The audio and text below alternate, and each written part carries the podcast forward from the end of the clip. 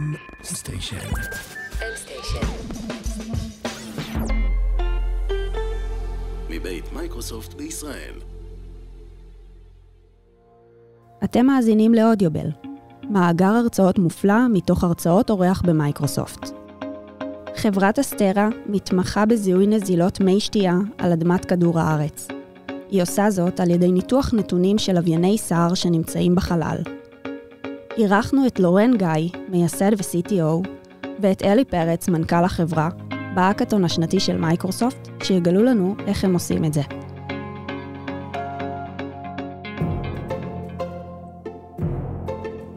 שאתם נותנים לנו את הבמה הזאת, אנחנו באמת נרגשים. המצגת שלנו תתחלק לשניים, אני טיפה אציג על החברה ועל הטכנולוגיה, ואז אלי יצטרף ויציג על הצד העסקי.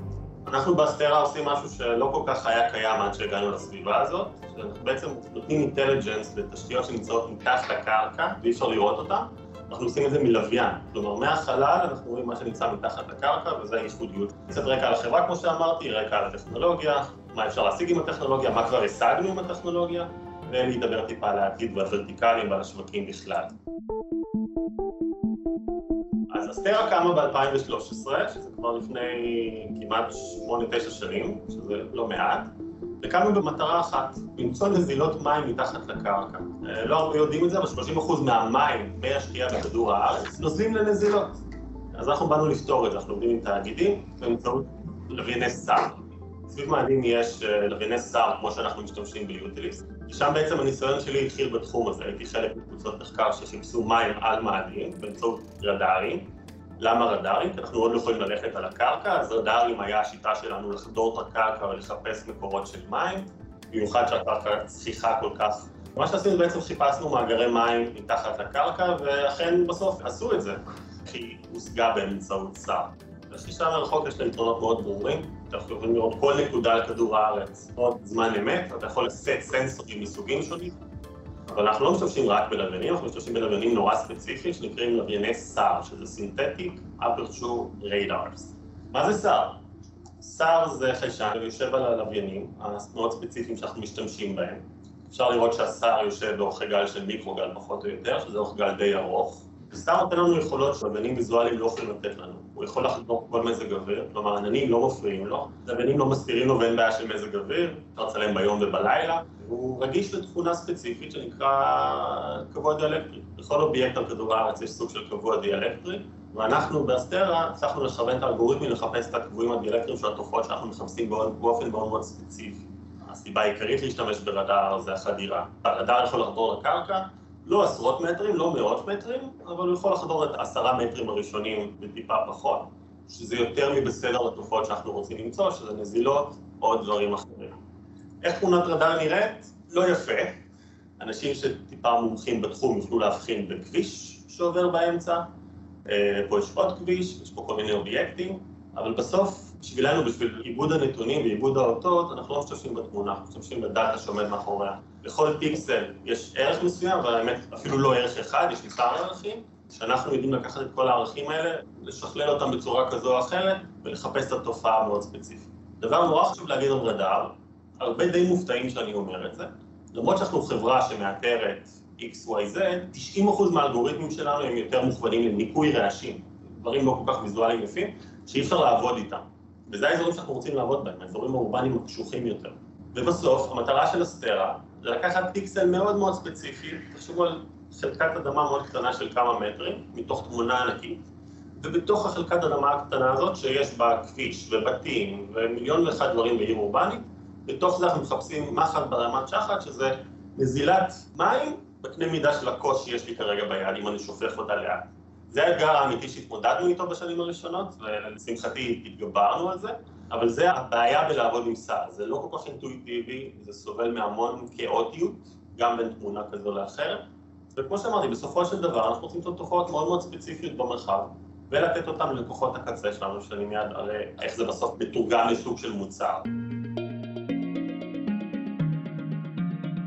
נקודה מאוד יפה שאני אוהב להראות זה שאנחנו יודעים מהלוויין לראות את ההבדל בין מי שתייה אפילו לגשם, וזאת הייתה ההנחה הראשונה שלנו. אם אנחנו רואים מי שתייה מתחת לקרקע באדמה, אין שום סיבה אחרת שיהיו שם מי שתייה. בכלל לא מנזילה, מצינור כלשהו. וזה היה מאוד חשוב לעשות את ההבחנה הזאת בתחילת הדרך, כי אתה לא יכול להביא לתאגיד או ללקוח מסוים כל סוג של מים, כי היא מלאה מים, מאלף ואחת סיבות. אז אנחנו הצלחנו למצוא איזשהו פריקוונסי מאוד מאוד ספציפי, ב-1.4, שבו פתאום יש מפתח, ואז הצלחנו לבודד את מי השתייה משאר המים, אנחנו בעצם יודעים לתת אך ורק את מי השתייה ללקוח. כמובן שחשוב לציין שזה היה בתחילת הדרך, לאורך הזמן אפשר לראות שהשתפרנו באחוזים, אנחנו אף פעם לא היינו 100%, אפשר לראות שב-2016 היינו סביב ה-30% הצלחה, זה אומר שעל כל 10 נזילות שהבאנו, שלושה מהם היו מוצלחות, ואפשר לראות שלאט לאט הגענו ב-2020 ל-80% ואפילו ב-2021 זה אפילו חוצה את 80%. ואיך עשינו את זה? כמו רוב הפתרונות שיודעים שכרגע יש בעולם זה באמצעות Machine Learning ו-AI. אנחנו התחלנו מהיסודות של פיזיקה, מהיסודות של תכונות קרקע, מהיסודות של תכונות המים, אבל התמונה היא מאוד מאוד כאוטית, כמו שראיתם, ויש איזשהו upper limit שקשה לשבור אותו באמצעים קונבנציונליים. כאן נכנס המודלים של ה-AI, המודלים האלה לקחו מאות אלפי, אם לא מיליוני הפיקסלים שעבדנו איתם בעולם, הם למדו מה עבד, מה לא עבד, אם לא עבד, למה לא עבד, אם כן עבד, למה עבד, ויצר מודל שיודע לחזות את הנזילות אפילו יותר טוב. כמובן שזה מבוסס על המידע שנגזר מהשר, המידע הפיזיקלי בסופו של דבר, אבל זה כן הייתה קפיצת דרך מאוד יפה ב-2018-2019 בשביל להגיע לכמה שיותר לקראת המאה אחוז. חשוב לציין, אני בסוף אקדמאי וחוקר, שבאוניברסיטה 20% זה קטסטרופה אם אתה עושה מחקר, 30% זה קטסטרופה, אבל לנו זה היה מספיק טוב. מבחינה מסחרית זה היה הרבה יותר טוב מכל אלטרנטיבה, וכמובן שעד 80-90% בכלל, מה טוב. אנחנו קיימים מסחרית בערך חמש שנים, מ-2015, כבר עכשיו אנחנו עובדים ב-40 מדינות, יש לנו שלושה משרדים בארץ, בפארק אפק, באנגליה ובסן דייגו, והדרך היחידה לחברת סטארט-אפ, לדעתי, להשיג כזה היקף של מדינות ולקוחות, בעולם הפיזיקלי, לא בעולם של ה data proper, באמצעות חישה מרחוק. בתחילת הדרך הנחנו תמונות, מה שנקרא, בבוקסר מהגראז', אתה יכול לעשות את זה בכל מקום. אתה אומר ללוויין לצלם את סנט לואיס במיזורי, הוא יצלם היום את סנט לואיס, אתה מנתח ומביא ללקוח. וזה בעצם היה היתרון הגדול של חישה מרחוק, להתפשט לכל העולם.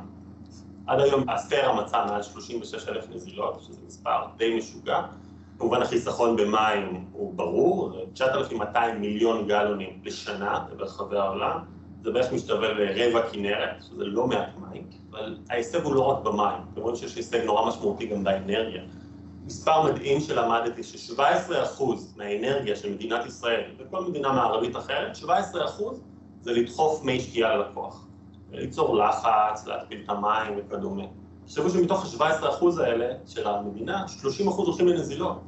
אז החיסכון באנרגיה פה הוא עצום, וזה מה שאנחנו מאוד גאים בו באסטרה. אז טיפה אני אעבור איתכם על איך מתרגמים מידע מדעי כל כך, וטיפה טיפה אבסטרקטי, למוצרים שבסוף אתם יכולים לתת אותם ללקוח קצה, וממש לתרגם אותם למשהו מסחרי. זה המוצר הראשון שלנו, נקרא ריקאבר.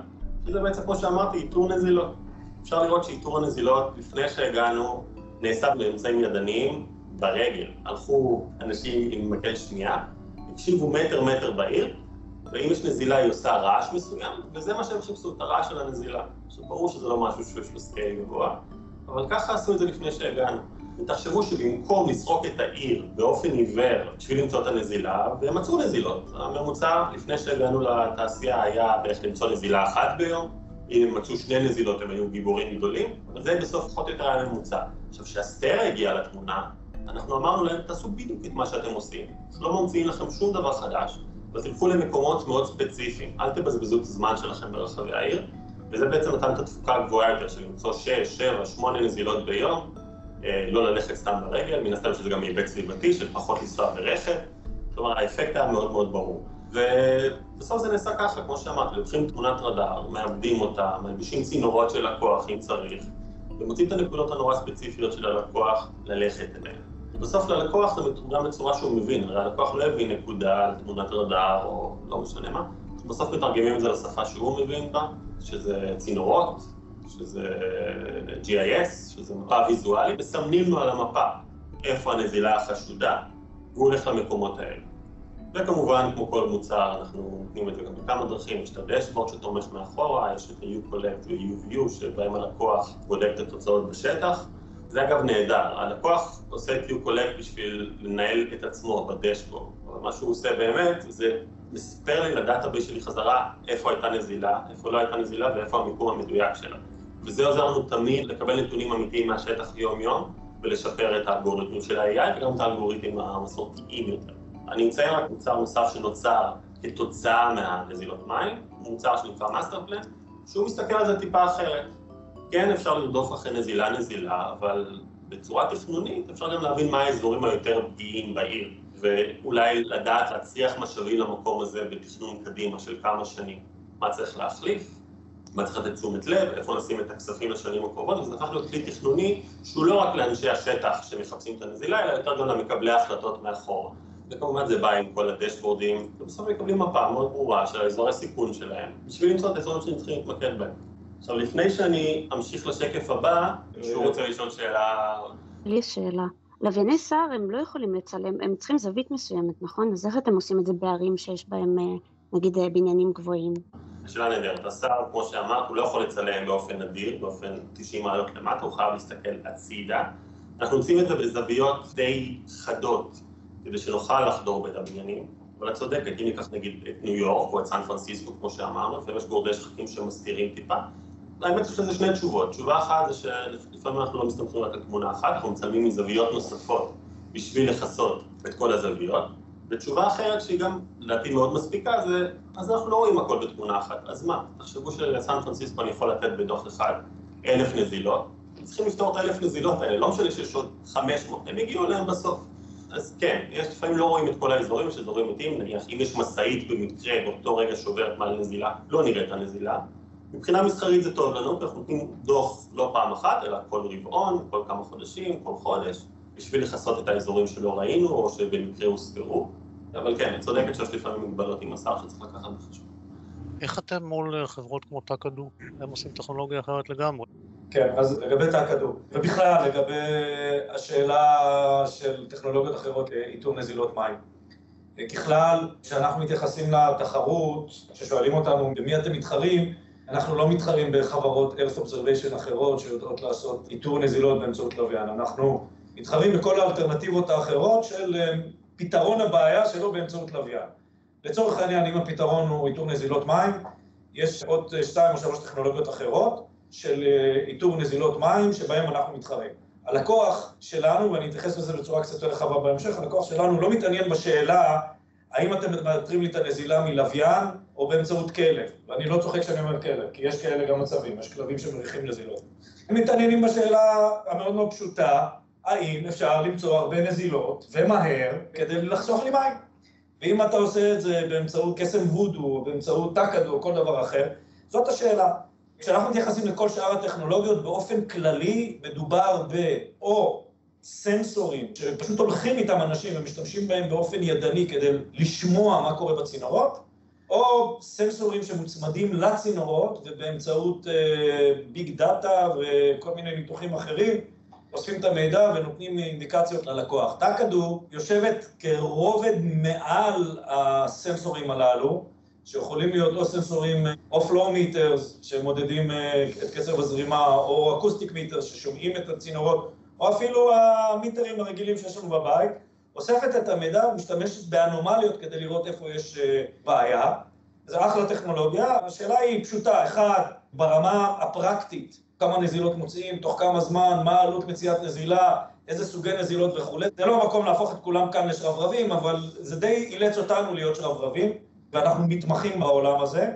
והדבר השני זה האם הלקוח מוכן להשקיע כסף לא קטן בכלל בסנסורים, שעולים בממוצע אלף דולר לסנסור, ועוד 200 דולר לשנה לתחזק את זה, כלומר סכום לא קטן בקאפקס, זה יכול להיות עשרות ומאות מיליוני דולרים, שיכול לפרוס על חלק קטן מהשטח שלו, חלק מתאגידי המים בעולם פרוסים על 30 אלף ו-40 אלף קילומטר צינור. הייתה איזו שאלה על תל אביב, לתת ככה איזשהו מושג, תל אביב זה 900 קילומטר צינור. ולך תשים סנסור כל uh, כמה מאות מטרים, תחליף את הסוללה כל uh, לא יודע כמה זמן, תאסוף את המידע, תנטר אותו, קאפקס מול אופק. אנחנו בעצם באים ואומרים, תשמעו, יש סנסור בחלל שלא אנחנו שמנו וגם לא אתם שמתם, בואו נשתמש בו, הסנסור כבר שם. עכשיו אנחנו רק משתמשים במידע שהסנסור הזה אוסף כדי לנתח אותו. בסוף השמיים הם הגבול של מה שאתה רוצה לחפש ומה אתה מצליח לבודד. כן, אפשר להרחיב את האלגוריתם נפט וגז, אנחנו לא באמת עוסקים בזה כרגע, אבל בהחלט בסוף, נפט וגז זה לא מים, אנחנו מדברים על קבוע דיאלקטרי, נפט זה בטח ובטח חומר אה, אורגני שדומה הרבה יותר לאיך שנראית הקרקע, לא באמצעות אלבנד ולא באמצעות הטכנולוגיה שלנו. יש דרכים לעשות את זה, אבל חשוב לומר, בגלל הבעיות שיש בלוויינות נכון להיום, קשה מאוד להבטיח סוג של מה שנקרא דיודק performance ללקוח. כלומר, אנחנו לא יכולים לנטר שטח ברזולוציה של כל כמה שעות ולעבד ולומר, זה המצב אצלך לאפליקציות של mission critical. אם יש איזשהו משהו כמו פריצת דלק, שצריך לנטר לא הרבה זמן אחרי שהיא קורית, זה לא יקרה עם לוויין שמנטר כל נקודה בכדור הארץ כל שבועיים, במקרה הטוב, וזה עונה עכשיו לשאלה אחרת, צריך לשלוח את הלוויין לשטח הזה, צריך להגדיר לו מראש, לך ותיקח לי תמונה. ועד שלא יהיו מספיק לוויינים בכל ה frequencies, שיאספו מספיק דאטה בקצב מספיק מהיר, כדי שאפשר יהיה לנטר כל נקודה בכדור הארץ, אי אפשר באמת יהיה למצוא נזילה שהתרחשה לפני שעה או שעתיים. לכן כרגע אנחנו עוסקים בשווקים שבהם התופעות שאותן אנחנו מחפשים, אלה תופעות שהן שם, הן ימשיכו להיות שם, יש הרבה כאלה, צריך לנטר אותן, צריך לטפל בהן, אבל אם זה היום או מחר או עוד שבוע, זה לא כזה מטורף. בקטע של אפשר לטפל בזה עוד יום או יומיים. אני רוצה לתת ככה איזו ראייה מגבוה לנמוך. אם לורן טיפל עכשיו בטכנולוגיה מלמטה, אני רוצה ללכת הרבה יותר רחב ולבוא ולהגיד לכם, תראו, כל התחום שבו אנחנו נמצאים נמצא בעולם שבו חצי מהעולם תחת מים וחצי מהעולם נשרף. כולנו יודעים מה קורה בעולם, יש כאלה שמייחסים את זה לגלובל וורמינג, אני לא יודע להגיד כמה זה גלובל וורמינג ויותר יחס מזלזל שלנו למשאבים. אם פעם הייתה איזושהי התמוטטות קרקע באיזשהו הר נידח באמצע שום מקום, אף אחד לא יתייחס לזה כאל בעיה.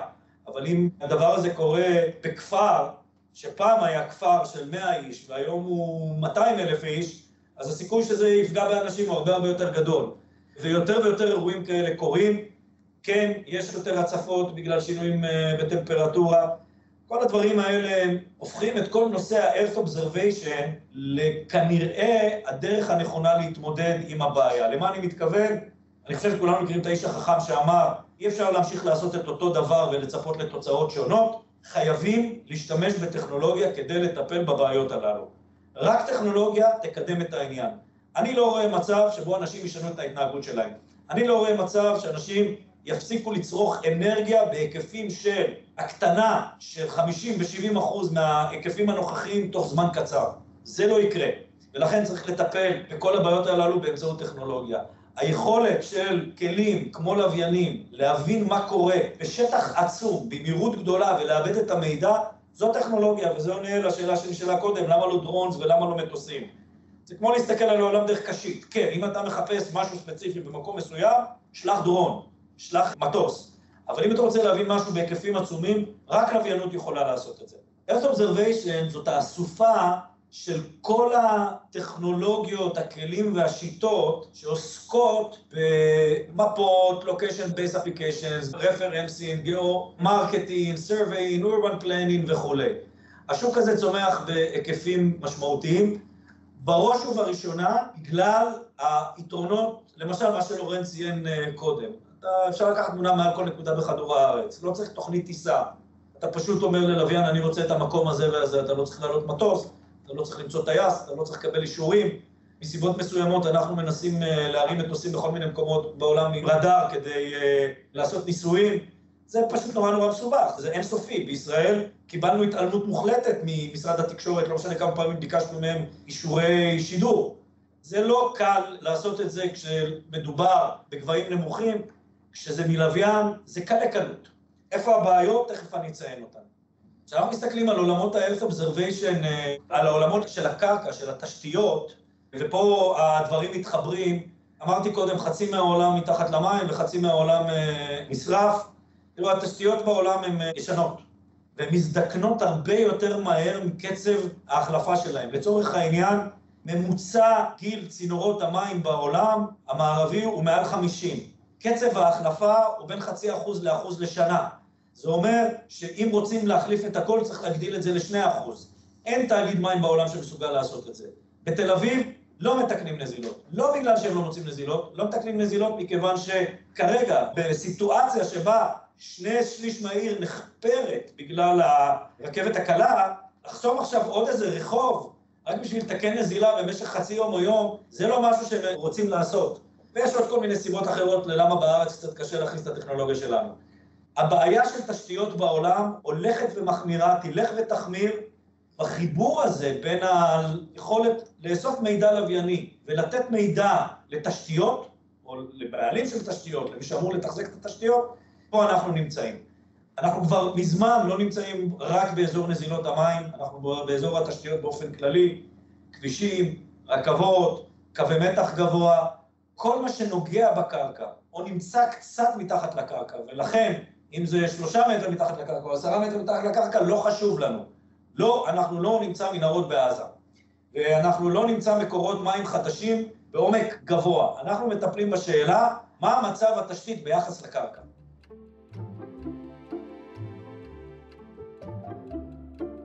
ואתם יכולים לראות uh, כמה שחקנים יש לו. זה אינסופי, זה מטורף. חלק מהשחקנים חוזרים בכמה מקומות, חלק מהשחקנים נמצאים רק באזור אחד. זה מתחיל למטה, בדאטה. מי אוסף את הדאטה? חברות כמו קפלה ובלק סקאי. למה לא רואים פה את נאסא? לא בגלל שנאסא אין לה לוויינים, בגלל שנאסא לא תיתן שירות לעולמות המסחריים.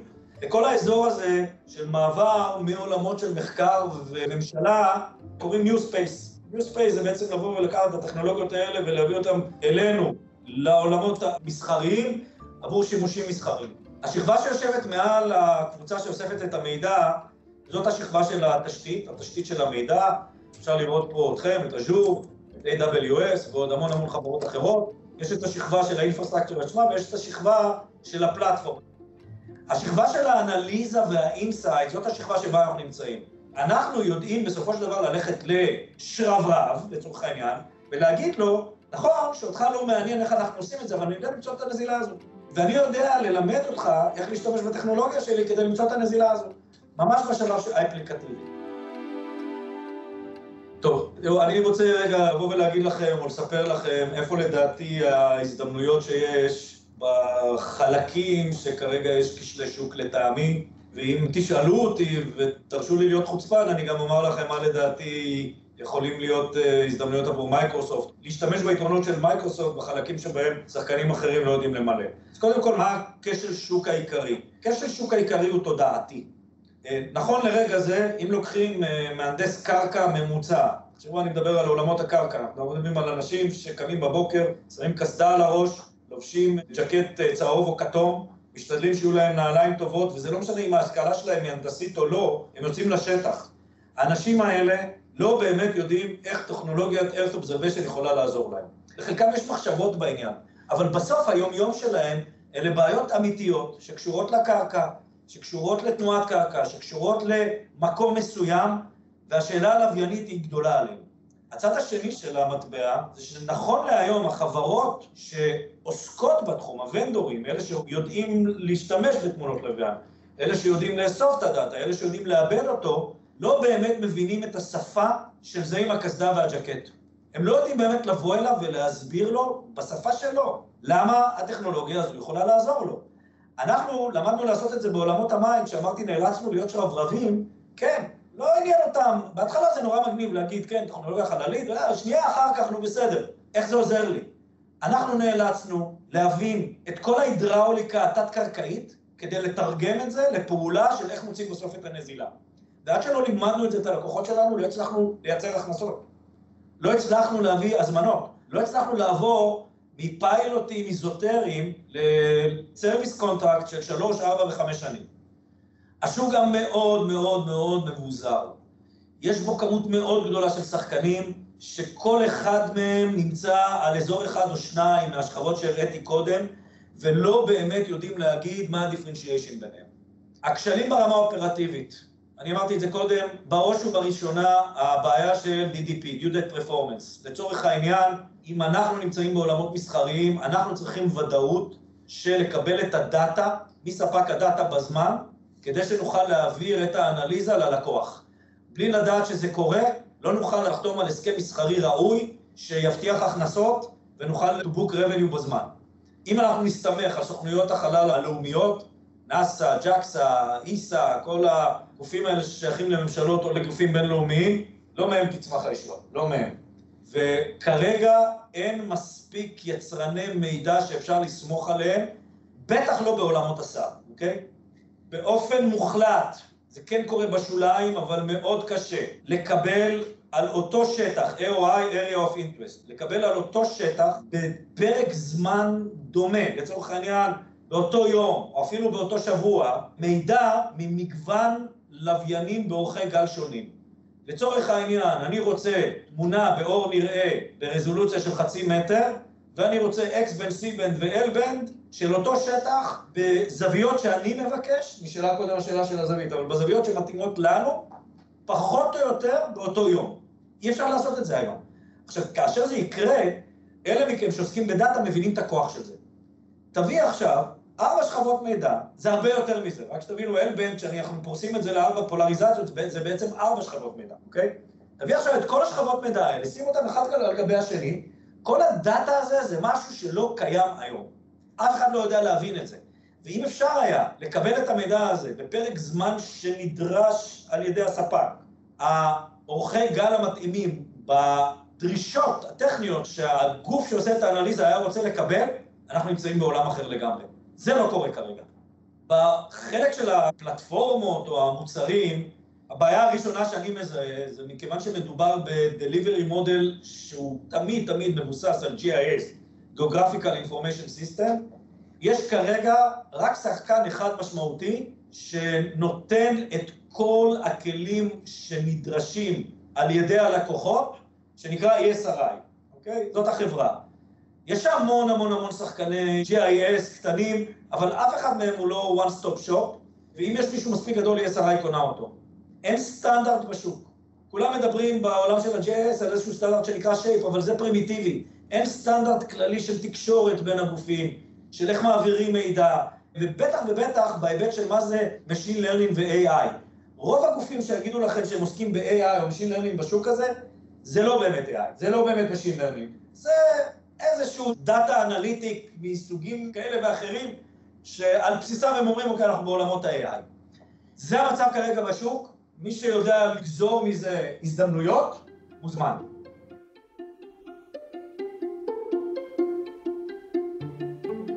כן, יש שאלות? יש שאלה לגבי ה-Deep Learning, מן הסתם שהם עושים, צריך הרי, אתה אומר שהם מסמנים את הנזילות וכולי, זה אני מניח מגיע לכם כ labels, אבל עדיין, האם אתם עושים reinforcement learning, האם אתם עושים איזה סוג של רשתות, כי צריך המון דאטה מתויג.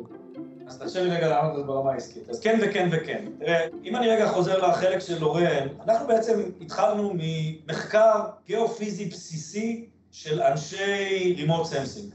בעצם חיפשנו את ההחזר של האות באורך גל המתאים כדי לבוא ולהגיד יש כאן נזילה. טעינו יותר משצדקנו, אבל גם אז, למרות שטעינו יותר משצדקנו, זה היה יותר טוב מכל האלטרנטיבות האחרות, וזה מתקשר לשאלה לגבי תקדו ואחרים. הצלחנו למצוא יותר נזילות מכל טכנולוגיה אחרת, למרות שהמחקר הגיאופיזי עצמו לא היה מדויק מספיק, בגלל הכאוטיות של ה SAR. ולאט לאט השתפרנו. היכולת לקדם את הטכנולוגיה רק באמצעות מחקר גיאופיזי מגיע בסופו של דבר של איזה תקרת זכוכית, אי אפשר להתקדם יותר משם. מה הצליח לנו? בטח יצחיק את אלה שמדברים על AI, אבל ברגע, ברגע שהגענו לכמה עשרות אלפי נזילות, וזה מצחיק כמעט, זה בסך הכל דאטה סט של כמה עשרות אלפי נזילות, אוקיי? זה מאוד מאוד קטן בעולמות של AI. בעולמות של מחקר קרקע, בעולמות של Earth Observation, אלגוריתמים שלמים נבנים על בסיס 20 ו-30 ו-40 דגימות קרקע. זה מה שאפשר לעשות. תחשבו מה המשמעות של לקחת דגימת קרקע, זה לצאת לשטח, לקחת מידת קרקע, לשלוח אותה למעבדה, לעשות את כל העיבודים, ולקחת 40 דגימות קרקע זאת השקעה של סדר גודל של בערך 200-250 אלף דולר, אוקיי? זה על הבסיס להשוואה. פתאום אנחנו באים עם 30 אלף דגימות קרקע, שקיבלנו חזרה דרך המנגנונים שלנו מהלקוחות. אנחנו שלחנו להם מידע, הם הלכו לשטח, בדקו האם התופעה שם, אם היא לא שם, הם אמרו לנו היא לא שם, ואם היא שם, הם אמרו לנו איפה היא במדויק. וכל זה חזר אלינו. בעולמות הספציפיים שלנו, זה אוצר בלתי נדלה. ומזה הלכנו ובנינו, כן, את כל התהליך... כן, אז יש לנו כן רשתות נוירונים, וכן יש לנו... אבל לא רק שהלרניסט שלנו קטן, הוא גם לא לגמרי אמין. יש המון המון בעיות עם המידע שקיבלנו חזרה מהלקוח, ובכל זאת הצלחנו לעשות קפיצת מדרגה משמעותית בהצלחה בשטח ברגע שעברנו מהאלגוריתם המסורתי שהוא גיאופיזיקה נטו, לשילוב של הגיאופיזיקה עם ה machine learning. אני מקווה שעניתי לך. שאלה נוספת, תיארת פה פער מאוד גדול בין הרצוי למצוי מבחינת ה-availability של Satellite Imagery on time, ב scale. מה התחזית שלכם לגבי השנים הקרובות? אתם רואים את הפער הזה מצטמצם מהר, לאט? בעולמות הלוויינות הפער הולך להצטמצם במהירות האור. בעולמות של טכנולוגיה סטנדרטית זה הולך להיות מאוד מאוד איטי. המרחק בין תכנון של לוויין לשיגור של לוויין, ועוד יותר מזה, אחרי ששיגרת אותו, כמה זמן הוא הופך למבצעי, מדובר בשנים. אז יש אין סוף תוכניות לשיגור לוויינים מכל הסוגים, זה אחד התחומים הכי חמים שיש. המון המון לוויינים של סער, ארט אובזרוויישן, רזולוציה יותר גבוהה, הולכת להיות מהפכה בתחום. זה הולך לקרות בשנתיים שלוש הקרובות, וזה ייקח זמן, אבל כולם שם. אני רק רוצה לציין שלפני חמש שנים הייתי יכול להשיג תמונה פעם בחודש. אחרי זה זה ירד לשבועיים, ועכשיו זה ירד אפילו לכל שלושה ימים. אז זה כן יורד, ואנחנו רואים קונסטלציות ענק של 20-30 לוויינים שעומדים לעלות לאוויר בשנים הקרובות באופן מסחרי.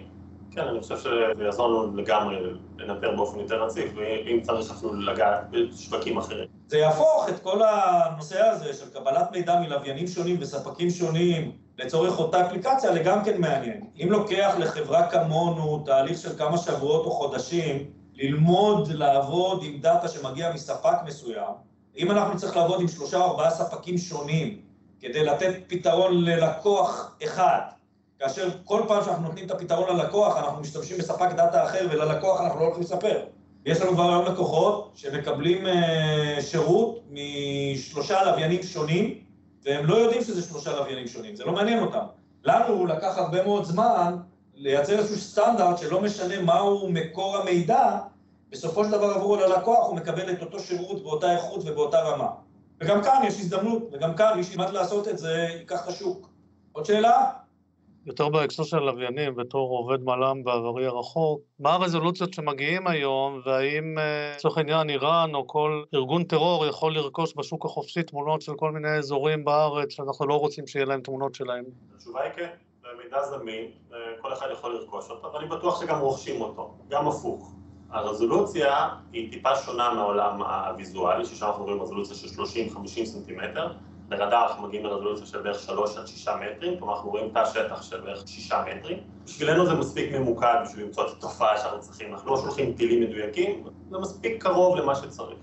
אני יכול להגיד לכם שכן, יש סיטואציות שבהן אנחנו יודעים על ספקים שבאים ואומרים אנחנו לא מוכרים מידע לאזורים שהם אזורים בקונפליקט. אבל זה קשור לממשלות שהן ממשלות פציפיסטיות, כמו ממשלת יפן, שכופה את הסוג חשיבה הזו על ג'קסה, סוכנות החלל היפנית. האיטלקים קצת יותר פתוחים בעניין הזה. בסוף, מי שרוצה להשיג את המידע הזה משיג, ומה שפעם היה טכנולוגיה שהייתה רק לצבאות או למדינות מאוד מאוד מתקדמות, הפך לנחלת הכלל. כל אחד מאיתנו יכול לעלות לחלק ממאגרי המידע של יצרני הלוויינים האלה, ובעלות של עשרות דולרים או מאות דולרים בודדות להוריד תמונה די טובה, בפרק זמן לא כזה ארוך אחורה, ולעשות עם זה מה שרוצים. לדוגמה, אם אתה נכנס רזולוציה של תל אביב, זה לא כמו רזולוציה שתקבל מעל כל מיני בסיסים בארץ, אז לא יודע איך גורמים להם לטשטש את זה. מטשטשים את זה, ואין סיבה שהם יטשטשו את זה, זה מידע חופשי. לא, אתה יכול לקבל את זה. על גוגל? לא באותה רזולוציה. אם אתה מדבר על גוגל, גוגל זה כבר שכבה מעל זה, אבל אם תלך לספק של גוגל, למשל פלנט, ותבקש ממנו את המידע הזה, אתה תקבל מה שאתה רוצה. כן, וגם שר, אתה רוצה לקבל תמונה של גלילות ברזולוציה של 30 סנטימטר, זה בשוק. אני יכול לצלם היום תמונת צער של המפעל טקסטיל בדימונה. לא צריך לשאול אף אחד. תראו, אני אהפוך את זה לקצת יותר מצחיק, כן? כשהסתובבנו בסין ואמרנו לסינים שאנחנו יכולים לתת להם את הנזילות, הם שאלו, אחרי שדיברנו איתם על המוצר ועל המחיר וכולי, שאלו, איך אתם מקבלים אישור של ממשלת סין? וכשאמרנו להם שאנחנו לא צריכים, הם פחות או יותר היו במין כזה הלם תרבותי, מה פתאום? עוד שאלות? שאלת המשך על החמש-שש מטר שאמרתם שזה הרזולוציה שהיא מספיקה לכם, אז אם זאת רזולוציה, וכלומר זיהיתם איזושהי בעיה באיזושהי תעלה, ואנשים צריכים לבוא ולתקן אותה, אז יש איזשהו מרווח של שגיאה של כמה מטרים? מרווח הוא מרווח אופרטיבי. בעולמות של הנזולות יש שני שלבים. יש שלב שנקרא זונינג, אתה בעצם נותן התראה על אזור מסוים, למשל כשטקדו נותנים התראה, הם נותנים התראה ב-DMA, זה יכול להיות שכונה, זה יכול להיות רחוב. ואז יש תהליך נוסף שנקרא pinpointing, ואז ממש באים ושמים איקס על המטרה. אף אחד לא חופר רחוב, אף אחד לא חופר 30 מטר, אף אחד לא חופר גם 6 מטר. אנחנו נמצאים בשלב הקצת יותר מקדמי, ועדיין אנחנו נותנים התראה מאוד מאוד ממוקדת. כשאנחנו באים ואומרים, זה באזור ה-20-30 מטר הללו, זה סופר ממוקד ביחס לכל הטכנולוגיות האחרות שנותנות התראה. שוב פעם, לא הייתה שום כוונה להפוך אותם לשרברבים, אבל זה בדיוק המעבר בין טכנולוגיה לבין אפליקציה של אותו אדם בקצה, שיש לו קסדה ואפוד צהוב, וצריך להסביר לו איך לעשות שימוש בטכנולוגיה. כאן האתגר האמיתי שיש בשוק. תודה שהאזנתם לאודיובל. עוד הרצאות מרתקות מבית מייקרוסופט בפרקים הבאים. נשתמע.